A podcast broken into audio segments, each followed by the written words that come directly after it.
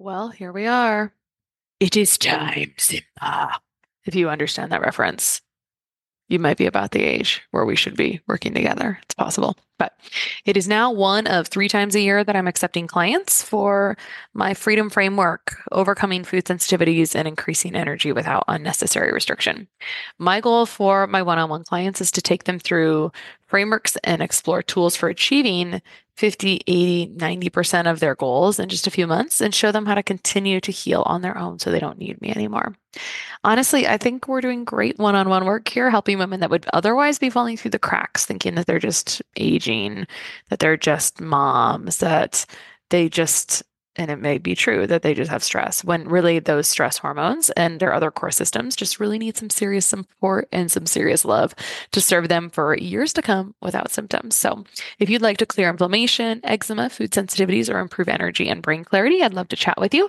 You can book a call with me at kristabigler.com forward slash FSS, kristabigler.com forward slash FSS, and that link will be in the show notes as a nutritionist, we certainly talk about food and behaviors with food, but we don't operate in a vacuum. We are emotional creatures. Welcome to the Less Stressed Life podcast, where our only priority is providing those aha moments to uplevel your life, health, and happiness. Your host, integrative dietitian nutritionist Krista Bigler, helps health conscious women reduce the stress and confusion around food, fatigue, digestive, and skin issues at lessstressednutrition.com. Now, on to the show. All right. Today on the Less Stress Life podcast, I have Melanie Rogers, and I cannot wait to be serenaded by her lovely Australian accent the next several minutes. So she is the founder and executive director of Balance Eating Disorder Treatment Center and Melanie Rogers Nutrition in New York City. She is the founder and recent past president of the New York City chapter of International Association of Eating Disorder Professionals and a board member of many other associations. She's a dynamic speaker and has been invited to present nationally and internationally on scientific discoveries and treatment approaches within the eating disorder profession. And I really wanted to bring her in today as we talk through body image and body love this month to talk about disordered eating and body image. So welcome, Melanie. Oh, Krista, a pleasure to be here with you today. So I'd love to hear how you kind of got into this space because we both know that this isn't part of the curriculum necessarily so much in, in the nutrition world. And maybe that's changing over the last five, ten years. But how did you transition into this very needed area? I mean, where I live, it's actually kind of hard to find people to work with in this space. I mean, it's not as prolific as it, as it should probably be. Oh, you're absolutely right there, Krista. To just respond to that before I, you know, talk about my path into this world, there isn't any training for RDs, both of you and I being uh, RDs, therapists, psychiatrists, MDs. There is no eating disorder training and hopefully, you know, we're trying to change that. I actually have started teaching a class to the master's level nutrition students at New York University here in New York, where I am, and speaking to other colleagues in the field about trying to get more eating disorder tracks, at least at the very least, for RDs. Because as a registered dietitian, where we're working with our clients with their relationship with food, inevitably, whether we desire to specialize in eating disorders or not, we are going to come across a lot of disordered eating, uh, dysregulation around eating, and sometimes full blown eating disorders. So, essential for us to be trained. So, therefore, the question being, how did I get into this field given that there is no training?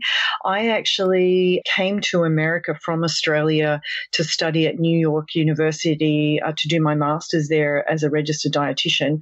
And I chose New York because I wanted to be close to the research. Australia is a large country but has a smaller population.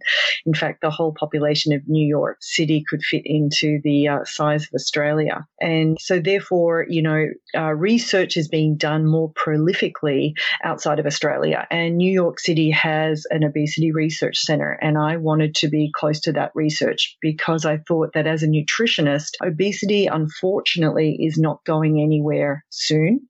And I wanted to know everything I could about it so that I could be hopefully the most helpful in the field as a an obesity specialist. But it was while I was there actually doing my internship, Krista, that I was exposed to binge eating disorder. And uh, what was so awesome is that, and this is 20 years ago, mind you, so this is way before we had a diagnostic code for binge eating disorder. And what was going on there is that the uh, center was treating clients for binge eating disorder and they had a multidisciplinary team doing that treatment. By multidisciplinary team for listeners, I mean that they had not just a nutritionist working with the client around their relationship with food, but also a therapist working with them around their emotions and emotion regulation and emotional connection to food and other areas of their life. They had a psychiatrist they also had an MD and they also had a sports physiologist. And it blew me away because for me, as a nutritionist, we certainly talk about food and behaviors with food, but we don't operate in a vacuum. We are emotional creatures. And so the psychological aspect of eating just fascinated me. And so that what got me hooked. And then, of course, once I understood more about what is an eating disorder and what is disordered eating and that it's very multifaceted, I was just wanting, I started with that lens, excuse me, with having now have wearing that lens or being able to put that lens on. I was then able to view and see disordered eating in a lot of my clients who were coming in for, you know, more typical things such as, you know, I want to lose 20 pounds. I seem to lose the same 20 pounds and gain it again over time. And I started to see uh, just so much disordered eating in that population. So that really got me hooked. And I think the other piece there that didn't motivate me to go into the field, but once I was in the field and I started to go to a lot of conferences because that's the only way you can actually get educated is to go to association conferences. And as I was learning more and more and more about the ideology and where this comes from and what we believe is happening for people that develop eating disorders, I realized that my own very, very orthorexic, over exercising bout in my 20s that I fully pulled out of, fortunately, was actually an eating disorder. So I'm a fully recovered clinician myself, but I didn't realize, like many people out there, that I actually had an eating disorder. I was in complete denial of it until I started to learn more about what are eating disorders, what constitutes an eating disorder, who's at high risk for an eating disorder, to put the piece together that I had my own. And so that second piece was pivotal because it gave me insight into the way that our minds work with the anxiety, especially in the obsessiveness, uh, that I would not otherwise truly be able to appreciate unless I had lived that experience. So those two elements together were just, you know, I found my passion. And so this is what I do. This is what I love doing. And to underscore your earlier comment, Krista, I'm, I'm on a mission to not just help and treat our clients, but also help and educate the next generation of healthcare professionals out there so that they can understand this illness and understand the severity of it and also just how prolific it is, yet it's a little bit sight unseen still in society.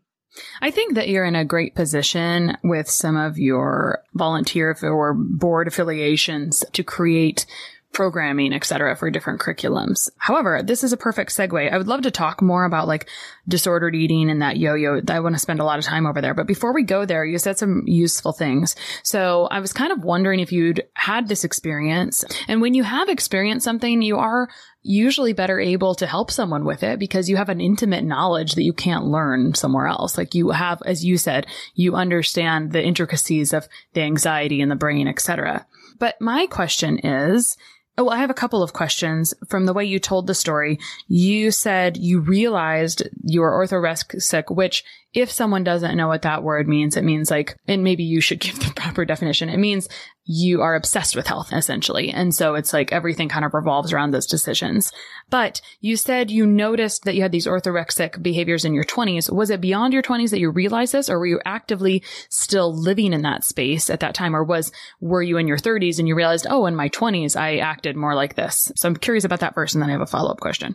Yeah, absolutely. Well, while I was in it, so to speak, um, it was it started off as orthorexia, but certainly went into anorexia, borderlining on bulimia. The definitions are irrelevant, other than it got really, really severely significant with attempts at weight restriction and massive compulsive exercising, obsessive compulsive exercising, that left me in a place of just that was pretty much my life for my much of my 20s. I mean, obviously, many of us are highly functioning, so it was doing my career and doing all sorts of things. And it was only through a sports injury, actually, that left me unable to run at all, that led to weight restoration, which fortunately, I guess now I understand, put my brain back online where I was mm. able to kind of pull out of it and I got some therapy for anxiety, etc., which is, you know, about 80% of us with eating disorders struggle with that. But it was, you know, during that whole piece, I just thought I was, you know, maybe uber healthy, maybe a little bit overzealous with being super healthy healthy and a runner, prided myself on being a marathon runner, all that sort of stuff, but not fessing up to the fact that I was obsessed about weight and scale and hated my body and body image and all of that sort of stuff. I knew that when I was in it, but I didn't know it was an eating disorder. I was accused of having an eating disorder by, you know, well meaning family members, but that does nothing. That just builds shame. So it wasn't until I was in my 30s and I was gathering information about what exactly is an eating disorder, what are the symptoms and behaviors and thought processes that I was able to look back and say, you know, that wasn't just a time when I struggled with weight and body image and overexercise. That actually was a full blown eating disorder. Mm-hmm. So it was in my 30s looking back that I realized the severity of what it was. Mm-hmm. Sure. So I kind of wonder, I'm curious about this because it's not an area I've experienced. It makes me just more curious. And so there's some stats out there about people who go into nutrition for schooling, a large percentage of them have disordered eating. And it's like they're interested in food and then they go in and specialize in it. So I'd love to hear if you know the stats on that. And in general, do you feel that that was part of why you kind of gravitated to learning about eating disorders as well? Because subconsciously you really, like, you realized somewhere that, oh, I feel like I resonate or I am just intrigued by this. I'm just kind of curious because it feels like people, when they specialize in this, have personal experiences. And I'm just wondering if that's what you see as well, which I think is great, right? Because if you have personal experiences, you can help someone in a better way than if you don't, yeah. if you don't understand it, right? But I'm just yeah. kind of curious your perspective because I'm concerned about the people going into the field that have unresolved disordered eating. Yeah, absolutely. And that's something we have to watch out for because it is a high percentage. Like the nutrition class that I'm teaching at NYU, master's level nutrition, clinical nutrition students who are going on to be RDs, we know statistically that 25% of college students across the board are at risk for an eating disorder. That's before you then look at subspecialties of nutrition students and then look at a place like NYU and the demographic that that tends to collect, I would estimate that at least 50 to 75% of my class on any given year has disordered eating. And we talk about that right at the get go that, you know, I don't know who they are. And that's not necessarily my business as their professor, but we talk about a trigger warning that, you know, many of us are drawn to this field because of our own challenges, perhaps, or our own curiosity or things we've observed ourselves. So certainly a very high percentage. And you're correct that we have to make sure that those students who are going into the field, if they are or have struggled, that they're well on their way to recovery and having worked out some of those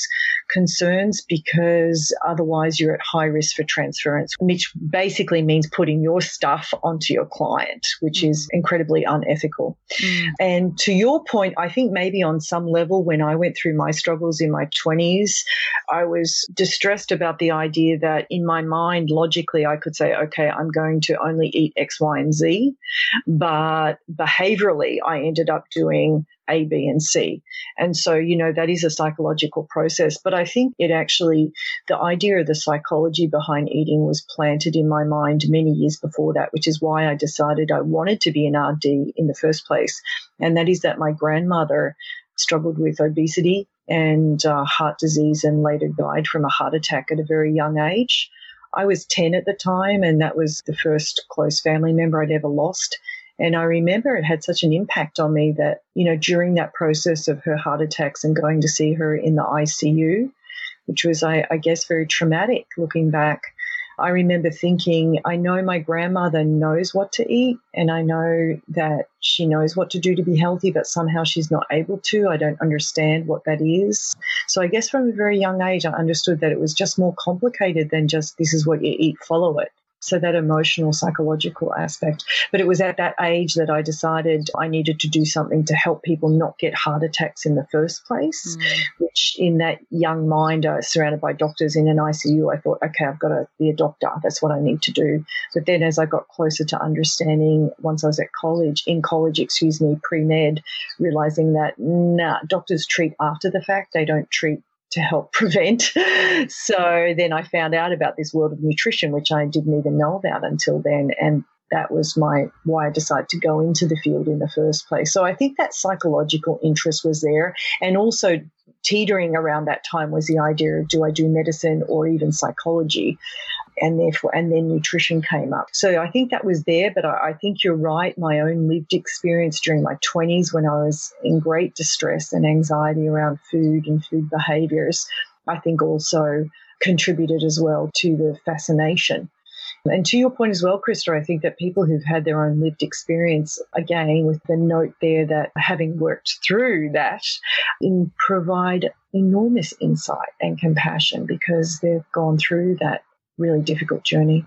You know, you said some things indirectly I want to highlight. You went from being really moved by your grandmother dying of obesity to changing your career path because you realized maybe I can do more in this area, etc. But what I really hear there is depth and time to discern and learn and educate yourself and grow experiences. So I'm going to try to say this properly, but sometimes people become very interested in nutrition. So they're like, I'm going to try to figure out how to help people with nutrition as fast as possible. And so maybe they'll take like a short course or something and then start to give nutrition advice.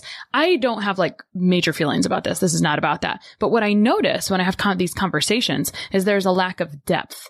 And so there's a lack of like years to kind of like go through a journey and understand what people are going through. I can remember things I said in preceptor experiences and internship experiences as I was learning how to understanding how to most effectively help someone. And at first you were really horrible at it, right? Because yes. you may, you know, accidentally relay your own experiences. You may just not have enough experience to like step back, pull back and speak more thoughtfully. I remember I'll try to paraphrase this because it's not super important, but I remember just working in an outpatient clinic one summer with a dietitian and I remember being so like alarmed at the health issues and, and thinking like, well, what if we just like tell them exactly, you know, what happens when you have diabetes for a long time? Like I was basically moving into like scare tactic. And she's like, no, yes. Yes. no, yes. that doesn't work. And so it's like, you know, you just don't know these things until you have the opportunity to kind of be around it and learn how to be graceful in your field a little bit. And so it's just something I like, you know, this is the intellectual stuff that you start to see over time. Like, oh, I, there's just that lack of depth. And what I hear from you is a greater depth. Like you didn't just start, you didn't go into one thing. You arrived at that by realizing, oh, there's a need for this and I have this issue. So anyway, yeah, absolutely. Yeah, oh. no, that's that's really great. Go ahead. So, you know, this is all good food for thought. So, what questions can a person ask themselves to determine if he or she might have an issue with their food relationship? Absolutely. Great question. So, first and foremost, I think there's a really great question, and that is to ask yourself how much of my day am I spending thinking about food, mm-hmm. calories, body image, weight, how much I exercised, and how much I burnt off today. And if you just pause and just think about is it preoccupying? Is it on your mind a lot? Is there a lot of background noise going on? If the answer is no, I get up, I'm hungry, I eat, and then I'm full, and then I stop and I don't think about food until I'm hungry again. And then I just look around and I go, okay, I'll have this. Then I eat, I'm full, I stop, don't think about food again until the next meal, then I would say you have a very, or not very, I don't know the degrees of it, but you know, you're not obsessive in that definition. If you are waking up and going, okay, what's my weight today? Okay, that means I have to do this with breakfast. All right, and I've got to do my do my run, and it's got to be X number of minutes. So that means that I can then have breakfast and only one slice of bread today. I've got to go easy on the carbs because you know the weekend's coming up, and I'm going to be drinking this weekend. Da da da da da da da da, da and that's ongoing. Mm-hmm. Then that is suggestive that there's some obsessive thinking going on and it's not a neutral relationship with food. That's a red flag. And the reason it's a red flag is because people who are living like that have a lot of anxiety around food and body image and weight. And there is a lot of extra energy and distress going on usually around their relationship with food and their body image. So those would be the tell easy down and dirty quick question to ask yourself about your relationship with food. And then of course the other piece is how much are you manipulating food or jumping from diet to diet, etc in pursuit of a thin ideal that may not be part of your genetic makeup. You know, I mean, we see a lot of clients going back and forth between, you know, the latest diet, a lot of comparison on social media, and probably most importantly, enormous amounts of body image distress, which usually is driving the behavior. So, this is a great place to ask how does social media impact body image? pretty much it's quite powerful. And I wouldn't just throw, you know, social media under the bus along. What I would have to say is that any form of visual media, so historically before social media, in my day when I was, uh, you know, grappling with my own eating disorder, it was fashion magazines. You know, that was your main imagery, and of course TV.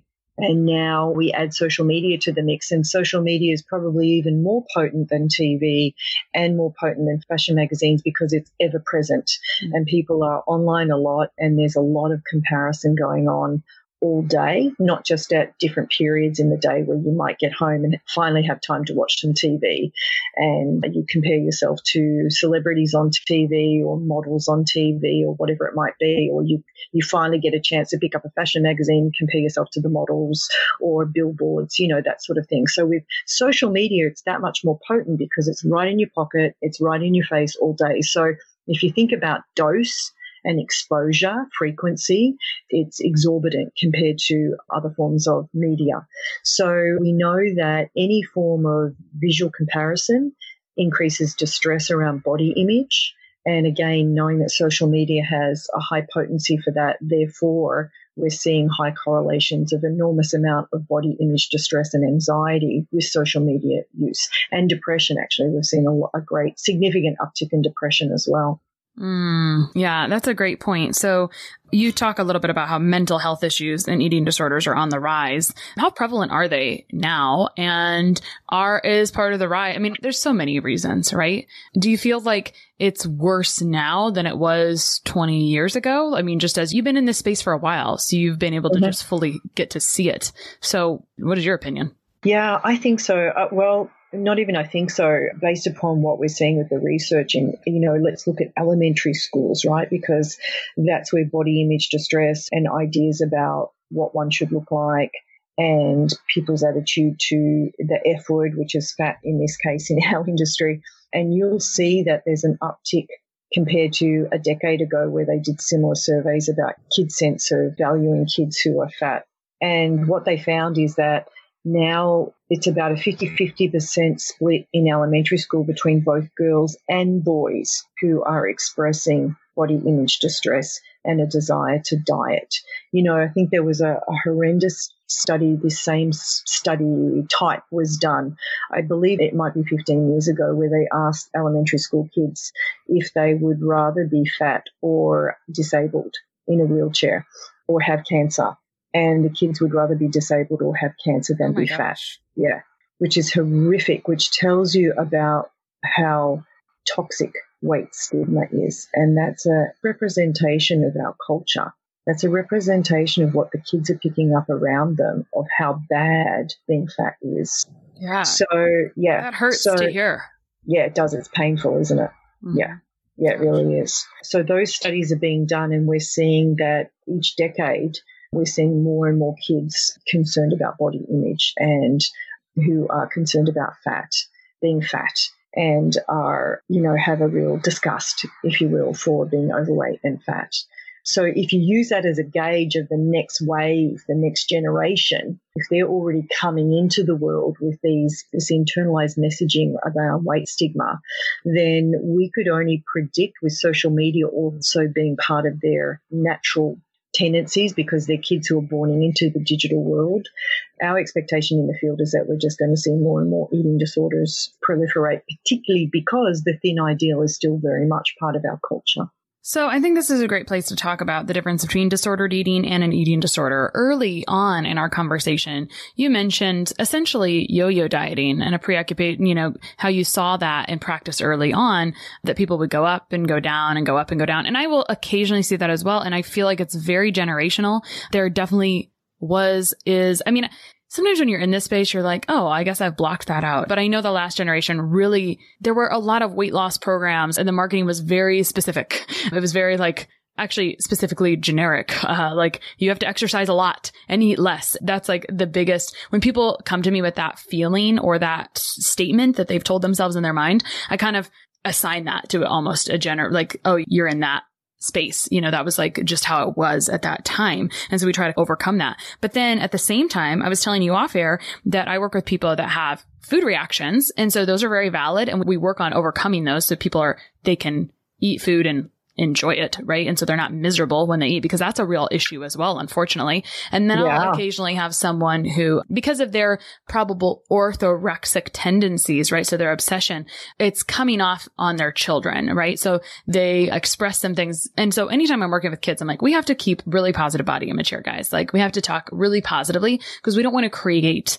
issues you know, you said professionals have this problem, but as parents, we have this problem. We can transfer our own insecurities or concerns or issues onto our children. That's always so like this is relevant to all of us. But I've heard uh, concerning things, right, from parents sometimes that's a bit disordered. And so let's talk about the difference between disordered eating and an eating disorder. Absolutely. A great question. It really comes down to frequency and intensity. So, eating disorders and disordered eating is the same thing, but it's on a spectrum. So, you know, for someone who is restricting calories and losing massive amounts of weight and then they meet certain criteria, diagnostic criteria, we would say that they have anorexia. But there are a lot of people out there who are, you know, have cut calories and are over exercising and maybe they're at a lower weight than they're genetically programmed to be at. And they just kind of hover there. They don't ever end up in hospital because of medical complications from their weight loss, but they may actually be on the cusp of more anorexic like presentation, but it's disordered eating. And the same for bulimia or binge eating disorder. And what we tend to see, what I look for is not necessarily those types of symptoms, but I look for, for example, as you mentioned, Krista, you know, diet books, etc., was a you know a generational thing. But now what we've got is orthorexia, and uh, these are, are ways of eating that one might even say a lifestyle plans and veganism, of course. And please, with all due respect to sincerely with our ethical vegans out there, I fully support anyone's choices around what they choose to eat and my concern is when it becomes problematic for the individual. But we see a lot of people who pursue vegan a vegan life plan, lifestyle or eating plan because it is a way for them to hopefully control their weight. Mm. So anything that is I mean orthorexia even or gluten free or I'm going to eliminate, you know, dairy and for whatever the reason might be, if it's around weight loss and managing weight, then I'm curious about what's really going on. And so those are more manifestations of disordered eating. That makes sense. And I love how you like were really specific there because you're right. It's what is the purpose of this thing? Is it because I'm really congested after I drink milk? Or is it because I think that this is going to help me lose weight? And so yeah. it's kind of like looking at your reason behind things is important. So you mentioned that family members had accused you of having an eating disorder and that just built guilt. So this is important because sometimes when you're inside of a bottle, you can't see the outside of the bottle. How do you help someone with an eating disorder if you don't want to accuse them? Because this is a challenging, this is something that in our profession, we need to understand how to help people better. Absolutely. Well, similar to what you said earlier, you know, when we're young and excited as a new RD, we kind of go in and we're like a bull in a china shop and we're giving out recommendations left, right, and center, and it just overwhelms the client and may inadvertently shame them. I think, you know, in my family's case, by accusing you and getting angry with you and telling you that you're ugly at that weight, we know that shaming people doesn't change behavior.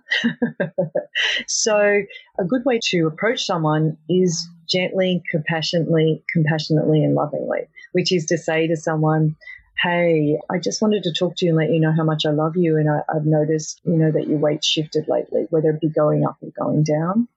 And I just want to check in and make sure you're okay and let you know that I'm here and I love you. And is there something going on that I could help you with? That would be how to approach. And also know that part of this stuff is it's very secretive and there can be a lot of shame around it and people can feel like they're not on in control of it actually. So their immediate response from the person who's struggling will be denial, usually, and it could be anger as well. So just know that, but then they know, they know that you approach them, and then maybe at another time you might just check in. Yeah. Um, and so it's kind of a little bit, little bit, little bit, little bit, little bit over time type of approach. And you know what? Our clients tell us this all the time. They'll say, you know what? No one ever said anything. Or they'll say, you know, there was one of my dearest friends who a couple of years ago, you know, gave me a hug and said, I love you. And I think that there's something going on and you know i'll join you and take you to a support group or shall we go online together and have a look at resources? There's also a terrific website that gives a lot of suggestions on how to handle this particular conversation. The association is NEDA which is the national eating disorder association and they have great toolkits in there for parents and families and friends of how to approach a loved one who might be struggling Cool. I love it. I think we can all like kind of dial back to that approximate 30 ish minute section and write that down and practice saying that because I'm guessing, I mean, I think with how common this is, I think we can all practice reaching out and telling someone we love if we need to, you know, how much you care about them and to let them know that you're there for them if they need something. I think no matter what, you can apply that conversation. It doesn't matter if it's disordered eating. I think you can apply that to any place someone is struggling. So exactly, exactly. Substance abuse is an, another example. Someone's drinking too much, especially now with COVID. We're seeing a lot of you know excessive drinking and other behaviors. Yeah, absolutely, Christa, across the board. Mm-hmm. Shaming doesn't work. Yes. So you mentioned being fully recovered. What does recovery look like? Sometimes I'll get someone and I'll tell you why I would love to know this. Sometimes I get someone into my practice because I try to make sure this is well screened for. Hey, do you have a history of eating disorder? And I'll have someone tell me, yes, but I'm completely over this. This is what I did. I mean, how do you know? Like, what does recovery look like essentially? Mm. Full recovery, what it looks like, it, it, there's still some debate in our industry about it, what it looks like. And for most people, they think of just behavior cessation. i.e., you're not, you're not restricting anymore. You're not binging anymore. You're not purging anymore. You're not over exercising anymore. But it's more than that. That's just the start point. Because these are biopsychosocial illnesses, that means that they're multifaceted. There's a number of pieces to this. There's a genetic piece, there's a psychological piece, there's the nutritional pieces, medical pieces. Therefore, full recovery is making sure that each of those different areas are tended to and are repaired. So, a shorthand way is saying that your relationship with food is fully neutral, body image is neutral. It doesn't have to be positive, but just neutral. You're dealing with underlying psychological um, aspects, which are usually partnered with an eating disorder such as anxiety. That doesn't usually go away. So even after you're fully recovered from an eating disorder, there may be bipolar, there may be anxiety, there may be depression that you'll need to manage for the rest of your life. A strong personality trait that is associated with eating disorders is perfectionism. So that needs to be understood and managed as well. And, you know, over control and those sorts of personality traits as well. So it's multifaceted in, in that respect. And when I talk about being fully recovered, it means that I don't give food a thought. All food is neutral. It's pizza, it's sushi, it's salad. I don't look at it and think about the calories. I completely rely on hunger, fullness, satiety, food preferences. I love my Doritos. I don't weigh myself. I try to be body image neutral. It's hard in this society to do so. So I think that's something that we have to constantly work on because it's hard to not be influenced by what's going on around you. And I still live in this society. Anxiety for me means talk therapy. And for some of us, that also means medication. So I'm managing that. And I'm aware of my perfectionistic tendencies. So I have done a lot of work on that as well. The goal here is that should there be a big stressor in my life or anyone who has an eating disorder, The goal is that you're recovered enough that your default behavior is not to go back into weight loss and weight behaviors and food behaviors under a big stressor. And though, you know, gosh, we're all vulnerable to a relapse, but that's what full recovery looks like. So, for example, in my case, after I fully recovered, I got married, I got divorced. I then had a child later on in a second marriage. All of those are huge triggers that we know for many people can mean going back into your eating disorder. And I planned with my team around those events to make sure that I was steady state enough to not go back into those behaviors. The thing is though, Christa, you never lose the genetic risk because it's a genetic predisposition. So an eating disorder could always be re-triggered if I were to go on a diet and lose weight below what my body weight is supposed to be genetically. We believe that is the trigger that turns on the expression of the eating disorder. That's our current theory anyway. So I know I can never go on a diet or never play around with my weight, and I don't do that because I never want to go back there. So you can say, well, you never fully recovered then because you're always at risk. It doesn't matter. You know, you can get caught up in are you fully recovered or are you just in recovery? In my mind, the way that I see it is that I'm fully recovered because it's just not part of my life. But there is a risk that I have to respect and make sure that I don't go back. So this is like, that would have been a great place to just close it. But since you're talking about genetic predisposition, I don't do very much in nutrigenomics anymore, but is there actual SNPs or genes that are associated with the predisposition toward disorder eating? If so, what are they? Oh gosh, yeah, there's some great research coming out of Cynthia. Uh, there's a number of really cool research facilities here in the States and Europe that are looking into this. But because it's a multifaceted illness, and because therefore there could be entryway from different pathways, we're not convinced that we're going to find the gene or the set of genes. For example, right now we're finding a little bit of irregularity in, uh, you know, a couple of genes that predispose people towards how we view our body or how we get feedback from hunger fullness internal cues. But there's also research about you know, feedback around not uh, dysregulation in different pathways related to how we experience appetite, how we experience reward with certain foods, where we might be oversensitive to reward and therefore seek it out more and more, which means overeating for example. So I think what their current thinking and research right now is that they don't believe they're going to find one set of genes, but rather multiple different pathways because there are so many systems involved in this. Yeah, awesome. So this has been, I found this conversation awesome, enlightening. I hope that the people listening, the health professionals listening, and the other health savvy people listening share it with someone else because I think there's a lot of really great th- I think we can all take something away here, whether it's how to help someone going through a struggle, whether it's how to identify in your own life if you are having issues with your food relationship or body image. I think it's, there's something here for everyone. So, Melanie, where can people find more of your resources online? Absolutely. Our website is balanced tx.com. That's balance with a D, tx.com. You can check us out there and also you can go online and sign up for a free 20 minute discovery call with one of my team members. If you feel that maybe you're struggling with something or maybe a loved one is, and we can help you out with resources nationally, we can help you out with resources. We're very well connected. And also, if you happen to be in New York, or we can do some virtual support for you as well. Awesome. And I know you have a non diet guide to wellness called Redefining Wellness on your website. So there'll be links to your website in the show notes. Thank you so much for coming on today. I really enjoyed our conversation and I look forward to seeing kind of how your work continues to grow and you continue to help more people, especially those going through school, which I really think you're very well positioned to do. Thanks so much, Christa. It was a great pleasure. Have a great day.